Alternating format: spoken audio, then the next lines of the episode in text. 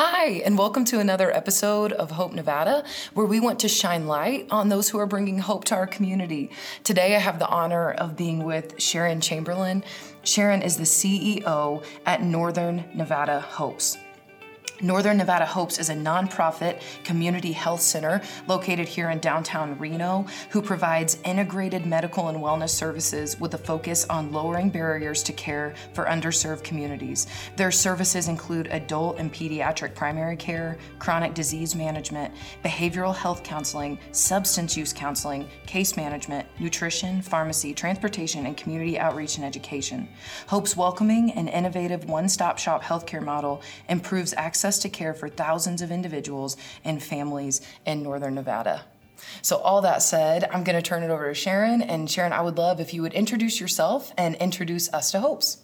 Hi, thank you. I'm so grateful to be here today uh, and on this show. So, thanks for having me. Oh, we're, we're blessed to do it. Thank you. Um, yes, so uh, I say all the time that I'm the luckiest CEO in the world, and I mean that. And every day that I come here, it's a little bit different, and it's always exciting. And we're always developing and uh, growing and thinking of new ideas and plans, so that keeps everybody on their toes. And um, I've been here at Hopes for about eight years. Mm-hmm. And um, one of the things that when we ha- go through kind of our laundry list of uh, services that we offer, one of the things that um, we don't we don't have listed there is that you know underneath and behind all of those pieces is you know our core mission, which is really wanting to create a sense of community, mm-hmm. and that mm-hmm. means um, being very integrated into the community where we are located, but also ensuring that anybody that walks through these doors feels a sense of community. So many individuals that walk through these doors don't have any other um, connection out um, outside of these doors to individuals that are friends or families. Um, they're they're siloed and they're alone, and so coming here and being able to have that sense of community while they're receiving all these services to, for their health in a very holistic fashion, um, that's when we see real change happen. Wow. So it sounds like it, it's kind of like you're trying to see them not just as a patient, but this is a person. That's so. That's so true. That's mm-hmm. hitting the nail on the head right there. Um, absolutely, uh, we recognize that health is so much more than what your, um, you know, what your A1C is, mm-hmm. or you know, what your, um, if you have hypertension or any of those things. It's it's so much more holistic. It includes um, what your support system is. It includes, um, you know, your your spiritual life, your um, your connectedness, your social your social value in the community or sense of value in the community. It makes a big, big difference. Um, and we see when people start to feel that connection, that's when we start to see the health issues mm-hmm. starting to be addressed because people can focus now um, on lowering their um, their A1C, for example. They can focus on that because um, they feel value and um, feel valued and feel connected and a part of. And some of those other pieces, homelessness or um, you know food scarcity mm-hmm. or any of those other uh, pieces that impact individuals' uh, health. Once those things start to be addressed, we see everything else come into line. Oh wow, that is that is so interesting to not to see that whether it's isolation or loneliness that you mentioned that that is not that's not a separate issue from the health of a person. That's not, well, let's address health and then we'll get to this. That's yeah. no, we have to see this. We have to see the whole person here. Yeah. We have to see all that's going on.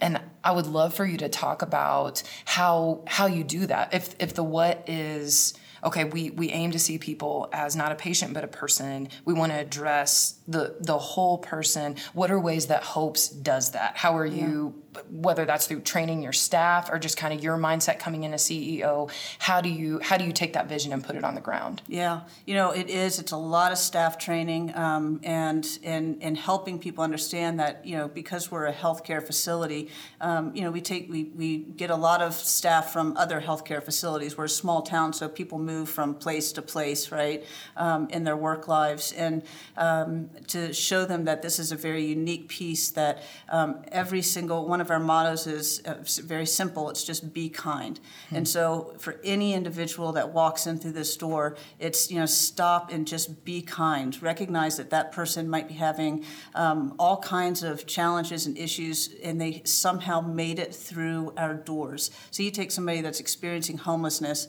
they don't have transportation, um, you know, and and they're sick um, you know, with, with some physical ailments, and maybe they're even struggling with substance use or some kind of behavioral health issue.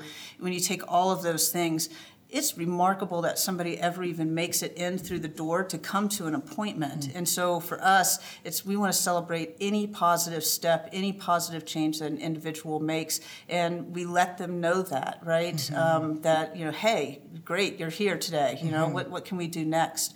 Um, I think the other piece is when somebody comes in for a medical appointment, we have a very integrated model. So when somebody comes in, they're not just going to see the provider. Um, we'll, we'll do screenings and um, look at those screenings, see what they tell us. Um, we can get people uh, behavioral health, walk right into the exam room it, during their appointment to be able to check in with somebody and say, you know, hey, how does this, um, how are you feeling today?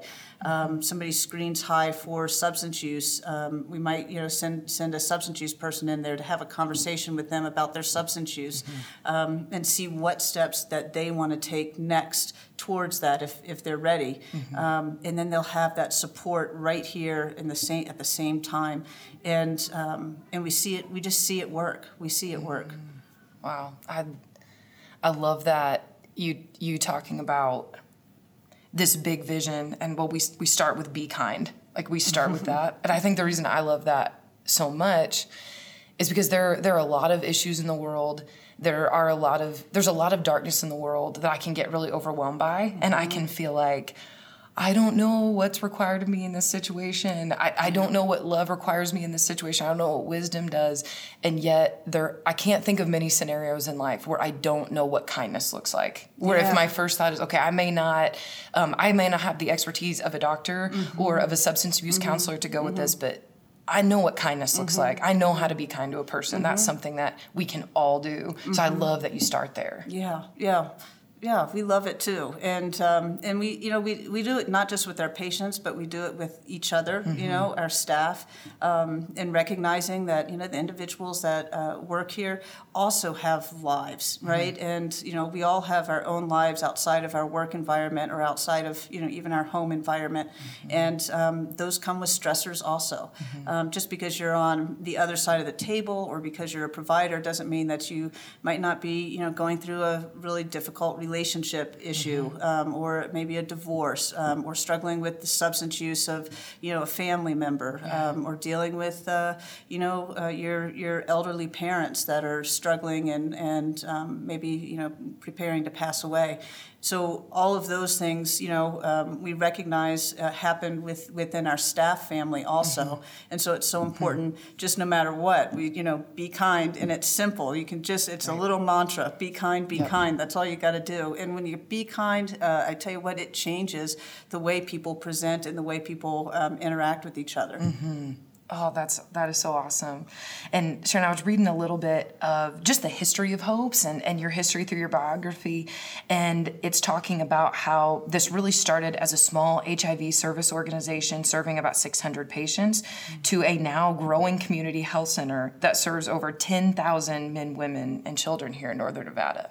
So I would love if you could talk a little bit about that transition. That's that's a big transition. Yeah, that's a big jump in in in services and um, people that you're serving. Can you kind of talk about that? Yeah, yeah, it is a big jump, and I think sometimes we all sit and you know some of us that have been here for the past eight years or however long we've been working for this and doing this expansion, we scratch our head and look around and say, "Wow, you know, um, this is this is remarkable. This this change and this growth."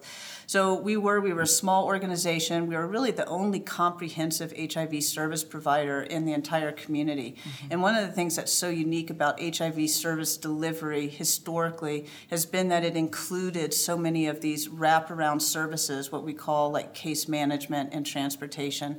Um, and it did does that service delivery model did look at people in a much more holistic model than um, than other areas of medical care. Mm-hmm. And so um, what was nice nice uh, about the transition is that we already had that that that vision of um, treating an individual very holistically. Mm-hmm. And so um, we knew when we were looking at um, the changes coming up with the ACA, um, the expansion of Medicaid, our, the, our Republican governor uh, at the time was the first governor to expand Medicaid to individuals um, in um, in the state, and um, and and so we knew that a lot of our folks that had HIV, it was considered a pre-existing condition, mm-hmm. and they were no they were not able to get any kind of coverage. Mm-hmm. So um, you know, HIV is a very expensive disease to treat. The medications are extremely expensive. Um, and so, you know, we were taking care of folks really based on a lot of grants and support um, because the individuals couldn't pay. Mm-hmm. Um, but knowing that, you know, Medicaid was expanding and individuals would now be able to get coverage, we were thinking, how is that going to shift and change our grant funding? Um, is that going to go away because we'll have people that, you know, can, um, will have coverage? Um, we really didn't know, but we knew that we needed to do something to ensure that we were going to remain stable and keep keep our doors open. So we started looking around and um, and came to find that we had, we're an incredible, which we all know, an incredible um, provider shortage area. Mm. And um, we just, you know, you're supposed to have about one provider for every 700 individuals. And in our area, we have about one for every 4,000 individuals. Oh and so um, we thought, hey, expanding into primary care um, outside of HIV, keeping our HIV also, but expanding it. Um, could really help the community. Mm-hmm. And, um, and we made the commitment that we wanted to expand it, but with this model of holistic care. Mm-hmm. And so as we expanded into primary care, really keeping that vision of treating the whole person, um, and ensuring that we expanded our other support services like case management and the behavioral health services and transportation, all of those things, along with the growth of our patient population. Mm-hmm. So we went from about uh, 600, uh, 600 patients to um, now we're over 10,000, and we went from about 20 staff to now we have about 200 staff. Whoa. Yeah. Oh my goodness. And I I love that all that is under your is under your belt and you started this by saying I'm the luckiest CEO. Like I, that is that that is that is so awesome that you have all that and would still say, "Man, I'm so lucky I get to do this. I love I love doing this." Yeah. Well, it's it's it's such a um, it's such a blessing to be able to walk in the door every day and see clients um, that you know we've we've been working with for years and um, that have been you know coming to access all different kinds of services mm-hmm. um, and finding their sense of community, coming to you know our art classes or coming to um, we have the notables come and um, and they do a um, like a band you know uh, music type therapy group and. Mm-hmm um, just however it is that people get connected and seeing these individuals um, that you know oftentimes like all of us cycle right mm-hmm. and so sometimes you know people are doing really well and other times maybe they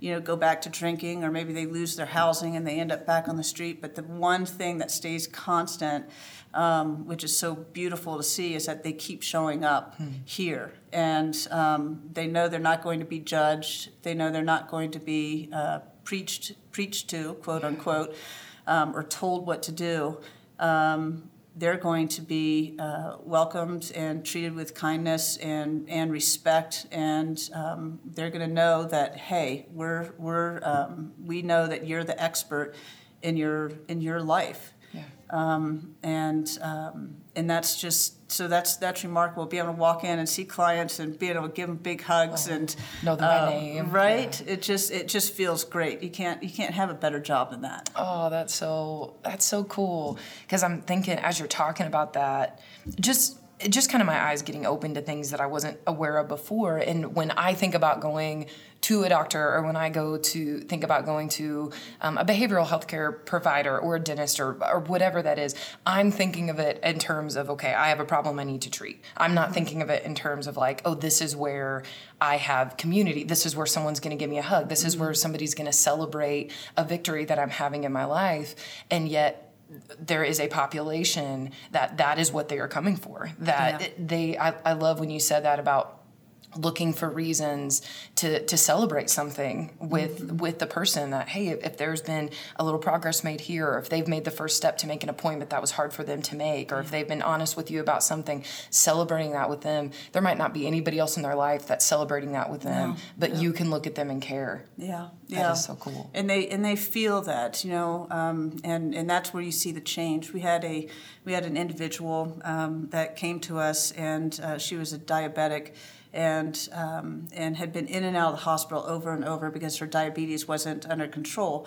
And so every time she was released from the hospital, she was stable, and she would be given you know a packet of discharge papers like we all are, and um, you know a list of prescriptions to get, and um, you know follow up with your doctor, so on. But she didn't have a doctor, mm. and she didn't have any coverage um, or insurance, so she didn't know how to get her prescriptions, et cetera.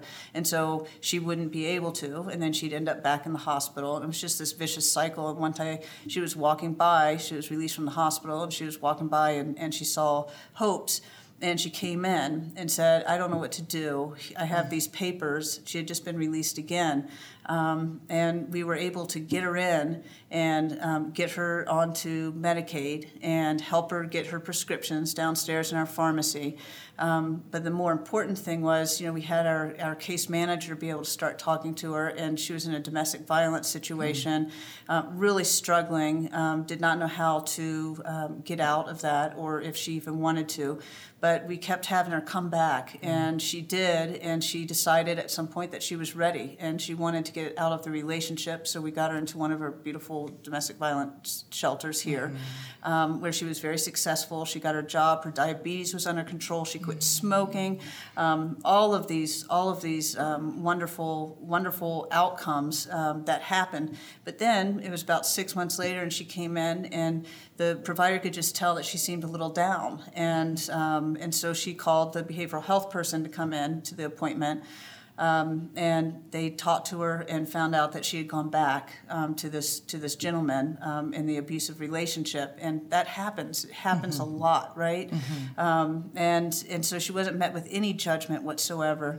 But again, just talking to her and um, and having her keep coming back, and she ended up leaving the relationship again. And now it's been two years, and she's employed and outside of that relationship in stable housing and uh, diabetes diabetes under control and doing well and flourishing and happy. Mm-hmm. And um, you know those those are the kinds of stories that we see here just every single day. And you wonder what would happen. You know mm-hmm. what would happen if if she wasn't if she if she hadn't come here you know if she mm-hmm. hadn't found if she hadn't found hopes and mm-hmm. um, so we feel grateful that that she walked by that day yes absolutely mm-hmm. and that is I, I, think continuing on with that question of just what would happen and then flipping that on the other side too of what could happen if we looked at healthcare in this way. What could happen if a woman came in and instead of just thinking, okay, well, here's how we help her get insulin under control, yep. or here, here's how we get this.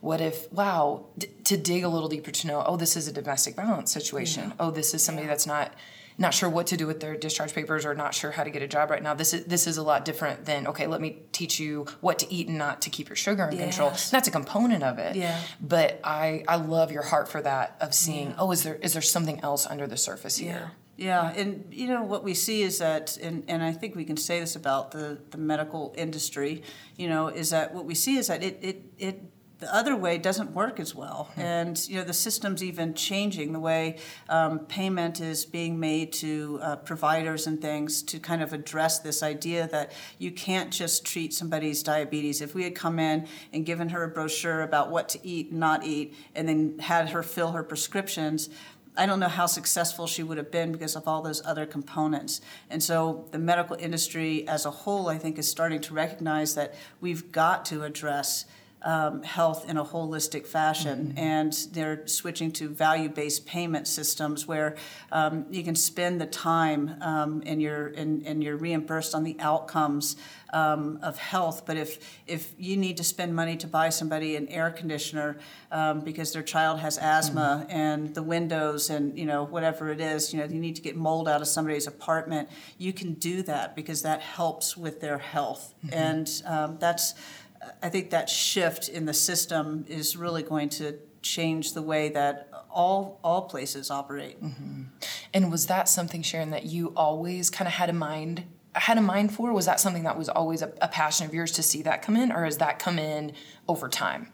Yeah, no. Um, I think because my background was in HIV mm-hmm. and they had this this much more holistic approach, and primarily because HIV really impacted um, uh, disenfranchised mm-hmm. groups and folks that didn't have a lot of access mm-hmm. um, to um, to to care and continues to do that. And mm-hmm. so um, I think I was just fortunate to kind of see that model and mm-hmm. know that that those components were extremely important. Mm-hmm. Um, so so moving forward and being able to expand to primary care just made it made sense because it's not about a diagnosis; it's about it's about health. It's about whole whole person health. Mm-hmm. And what would be what would be some things you would say? I'm just imagining if you had other CEOs coming to you or other healthcare professionals saying, "Hey, we want to start going in this direction." What would be some of the first things you would say about, "Well, you've got to start here or you have to make this top importance?" Yeah. Um, I think uh, well, two things. One is is staff staff training and development mm-hmm. is so important and key for people to recognize that it's more than just the physical health. That's mm-hmm. so important for your staff to, to know that from, from the ground up. Everybody needs to buy into that um, buy into that philosophy. Um, and then the second thing is uh, it's costly. Mm-hmm. it's costly. Um, a lot of the services that we provide are non-billable. So um, our case management services, um, you know, our transportation services and things, um, those are those are non-billable. So we rely a lot on foundations and grants and um, federal funding um, to help support those services. Wow. So being just being honest, and I really appreciate that honesty up the upfront because I think most of the best ways to go in life we find are costly. Yes. There's a reason we're not doing it, or we'd all be doing it. Right. That there, this is the best way to go. We've seen that. It's been tested. It's been proven. It will also have a cost involved. Yeah. It does, and um, you know, there's there's a lot of places out there that get that, mm-hmm. um, and there's a lot of community members and um, and other places that understand that. I mean, your your uh, church is, is a phenomenal example of that, understanding what the key component of just housing and the impact that mm-hmm. that has on health. Mm-hmm. Um, and we started talking about housing and uh, what role we could play in that, and you know, in the continuum of housing uh, you know, a lot of people would ask me, you know, you guys are a healthcare organization. What do you want to do housing for? And it's that, you know, hey, um, it's much easier for us to um, help an individual control their hypertension if they have a roof over their head um, than it is if they're living under the bridge on 4th Street. Wow. It, it's kind of that idea. I was hearing a, a teacher talk recently about just food insecurity in some of the students and saying, how am I supposed to get a child to care about the Pythagorean theorem if they're not sure what they're going to eat tonight. Like, yeah. I, there's got to be a change in that mentality of, okay, what is my job here to do? My job is to serve this person. And so, what does that look like? And so, I love that that's your response. Well, you're a healthcare. What are you yeah. doing getting into housing? Well, we've seen that this is a this directly affects someone's health, yeah. and that's a great that's a great setup um, for. I would love if you would talk a little bit about Hope Springs and what that is and where that kind of came from. Yeah, yeah. So. Um, Hope Springs is a project that's in development, and it's going to be 30 individual shelters um, that will house chronically homeless um, individuals that have, uh, which means that you know they've, they've been on the street for years, um, years and years, and so a population that we already work with. Um, and they will be able to live there um, for three to six months. Kind of bridge housing is, is where we look at it on the continuum of housing. So, not emergency shelter, um, but more of a, of a bridge housing where they will receive very intensive case management services as well as all the medical, behavioral health, all those other components um, to work on um, moving from um, being outdoors to being indoors. And mm-hmm. that's a big transition if you've been on the street for 20 years, mm-hmm. and um, it can be tough. But what we see with people is that uh, people don't want to be out there. Uh, they don't. And sometimes, you know, I feel like we hear that a lot in the community is that, yeah, well, people just, they want to be out there, right? You know, they're just making that choice. Um, and, and what we find is that so many um, of, of the folks that we work with, they don't want to be out there. Um, and they've been, they've been um, burned, uh, so to speak, um, by a lot of uh, a lot of um, places that are set up to help and um, just really struggled. And when you struggle and struggle, you know, you think about somebody that's a diabetic and they say, you know, don't eat fast food anymore, don't eat sweets, don't eat, you know, don't drink sodas, um, and you know, and they have everything. They've got their house, they've got transportation, mm. they've got, and you know what? They still roll through McDonald's because behavior change and things. It is so hard, mm-hmm. and so there's going to be, you know, times where where it doesn't work the first time or the second time or the twentieth time, uh, but you just keep trying trying. So we'll be working with these folks, and we've seen these folks that are chronically homeless um, with with really creating that sense of community um, and um, see make just make really rapid. Um, uh, I don't know if I would call it progress, but uh, rapid growth towards um, moving into um, independent housing, permanent housing. So they'll be with us for about six months. Um, there'll be a large community center, and the community center will have uh, you know bathrooms and showers. It'll have a communal kitchen um, that will be a full kitchen, and so we'll have um, greenhouses and gardens so that uh, we'll be able to do cooking classes, et cetera. You know, inside um, inside the the community center, it'll have um, a nice couch, you know, community meeting area because we want to encourage folks to come out of the individual shelter areas and go into the community center and really connect with the others. A beautiful outdoor area with a fire pit and, um, and, a, and a nice grill set up so that we can do grilling and things outside. Um, and then a big long um, this is my vision we'll see if it if it trans if it if it happens a big long table that can fit 30 people at it um, where you know everybody can come together to break bread and you know community members can come and um, cook with the clients and then sit down and have a meal uh, because if we can help the community see individuals as people um, it changes what they want to and how they are willing to help and so we really want to be able to um, create a space that um, outside community can come in and um, and hang out and um, get to know get to know people for the people that they are instead of the person that they see you know just sitting on the street. Oh my goodness, that is that is amazing. And as I'm sitting here in your beautiful big facility and I'm hearing you talk about this is a vision I have. Um, I, I don't know if it'll happen, but this is what I'm thinking. I'm thinking, well, I think you have a pretty good track record of visions coming, visions coming to fruition. And so that is a beautiful one. And I'm curious as you're saying that, Sharon, is there any kind of model as far as just the, the bridge housing or what you see with the community center bringing outside community? Is there any kind of models or anything like that in Nevada? Is, is this something that Hopes is really originating or have you been able to borrow from other resources? Yeah, you know, there's not really in, in the state of Nevada. Um, when we first started looking at this, we went up to um, Portland, Oregon, and took a look at some um, communities up there and uh, felt like, wow, we could really use this here. It needs to be unique to to uh, Reno, mm-hmm. and um, and that's kind of that's kind of that's kind of what's nice about a project like this is that you can take the best practices from other com- other agencies um, and and places that have been doing this for a long time. Um, we came back and we got some of the city staff and we went up to um, up to Seattle and looked at some of those places um, and communities up there.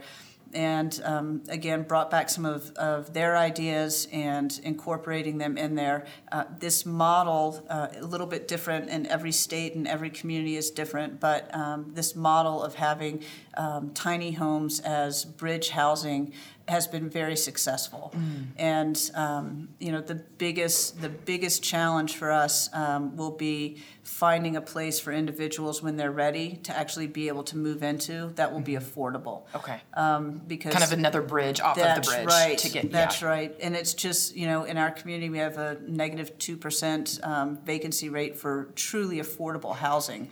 Um, and, and, so finding finding a place for those folks that's that's going to be uh, that's going to be a challenge. But we're ready we're ready to tackle it and see what we can do. Oh, I love that. Well, Sharon, something else I would love for you to talk about. One of the things on the podcast, it's one of my favorite questions that we that we try to ask, is because I know that whenever you work intimately with a population or with with a certain issue you get to know it in a different way than people on the outside do. When you have names and faces attached to it you see it much differently from than those of us on the outside do and we can carry our own misconceptions.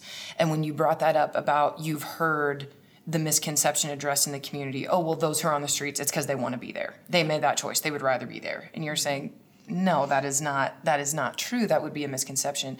Are there any other misconceptions you would address um, just from the, the, work that you've done in hopes or things you've heard seen in the community or as you kind of go into this bridge housing maybe pushback you've gotten any misconceptions you would want to address? You know um, I think it's so easy for, for us in society to, uh, and we probably all do it, all of us, um, in some manner, uh, to to put people into different boxes, mm-hmm. and um, and uh, I I think that what what I like about hopes and what what I think the community can um, can grow with is really understanding um, the difficulties of living in poverty. Mm-hmm. And so, um, if you've lived in poverty, um, then then you remember, um, and there's all different levels of poverty. But even if you had an apartment but you didn't have transportation, or if you had apartment you had transportation but you didn't have a garage, um, you know what? Uh, you're either standing at the bus station. Um, waiting for the bus when it's 20 degrees outside, or you're going outside and you're scraping your car. Um, and just the simplest things that shift when that we take advantage of on a, just a daily basis when we jump into our car and we can turn on the heat mm-hmm. um, we can back out of a garage on a snowy day and we've got our kids in the back that we're running to school and we're running late but we're not going to be that late and they're not going to be that late because we didn't have to scrape our windows you know um, being able to um, purchase food some of the just the most basic pieces that are challenges when you live in poverty, and then they just compound. So if you're taking the bus and you have an appointment here at Hopes and you have to take the bus to it, and even if you have a job, you know, it ends up taking you, depending on where you live, it can take two hours with our bus system to get to Hopes because the buses don't run, you know, as frequently as we probably need to, and we need to invest in better transportation and better bus routes and all these different um, components just to, to make that easy. But that's hard, and so if you have a job, and you know, even if you're making minimum wage, which doesn't come anywhere near what you actually need um, to to afford um, an apartment here, the the dollars 18 dollars at least eighteen dollars. Uh, an hour to be able to afford an apartment, and that's probably actually uh, gone up lately mm-hmm. because we just continue to see this increase in, in rents. It's just um, it's just terrible. But when you're living on a fixed income, any little bump um, can hit you. You know, mm-hmm. you get you get bald tires, you get a flat tire, um, you can't fix your car, um, you get sick and you need a copay, and um, and you can't you can't afford it, and then you end mm-hmm. up in collections, and then once you're in collections, you can't rent a place because your credit's bad, mm-hmm. and it just starts cycling more and more and more, and people have stories, and the stories are those stories. These are wonderful people, yeah. um, and they're people that that um, want to work or are working, and um, and um, and and have dreams and big dreams, and and you know people that um, you know we had we had a we had a client who. Um, you know, had been on the street for, for years, and uh, we were actually told the, the police, you know, police, we work very closely with the police and things, and we do outreach, and um, and they said, you know, you'll never, he'll never come inside. He's been out here. We've tried everything. He's he's service resistant, is what is what the term is. I hate that term, but that's what that's what we use.